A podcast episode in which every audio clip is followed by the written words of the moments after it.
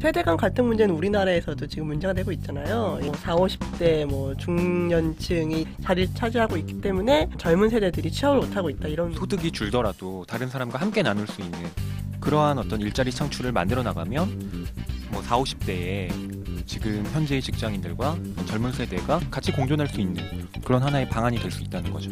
강주만 교수는 이 책에서 이런 실업의 문제 해결을 위한 방법으로서 지금 만연하고 있는 승자 독식주의, 승자가 모든 걸 가져가는 거 이 자세를 깨지 않는다면 이런 실업 문제를 해결하기 어렵다라고 얘기를 하고 있거든요. 그 실업의 역사에 대해서 자세하게 써 있는 책이다라는 생각이 들었고요. 그리고 아, 함부로 회사를 그만두면 안 되겠구나.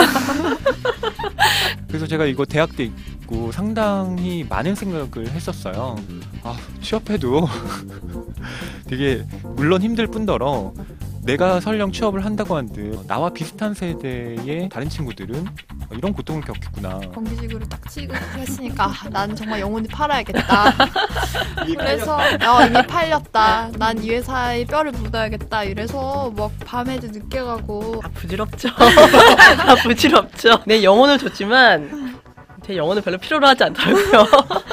영혼을 거부당했어요. 음. 실업의 이면은 취업이고 취업의 이면이 실업이잖아요.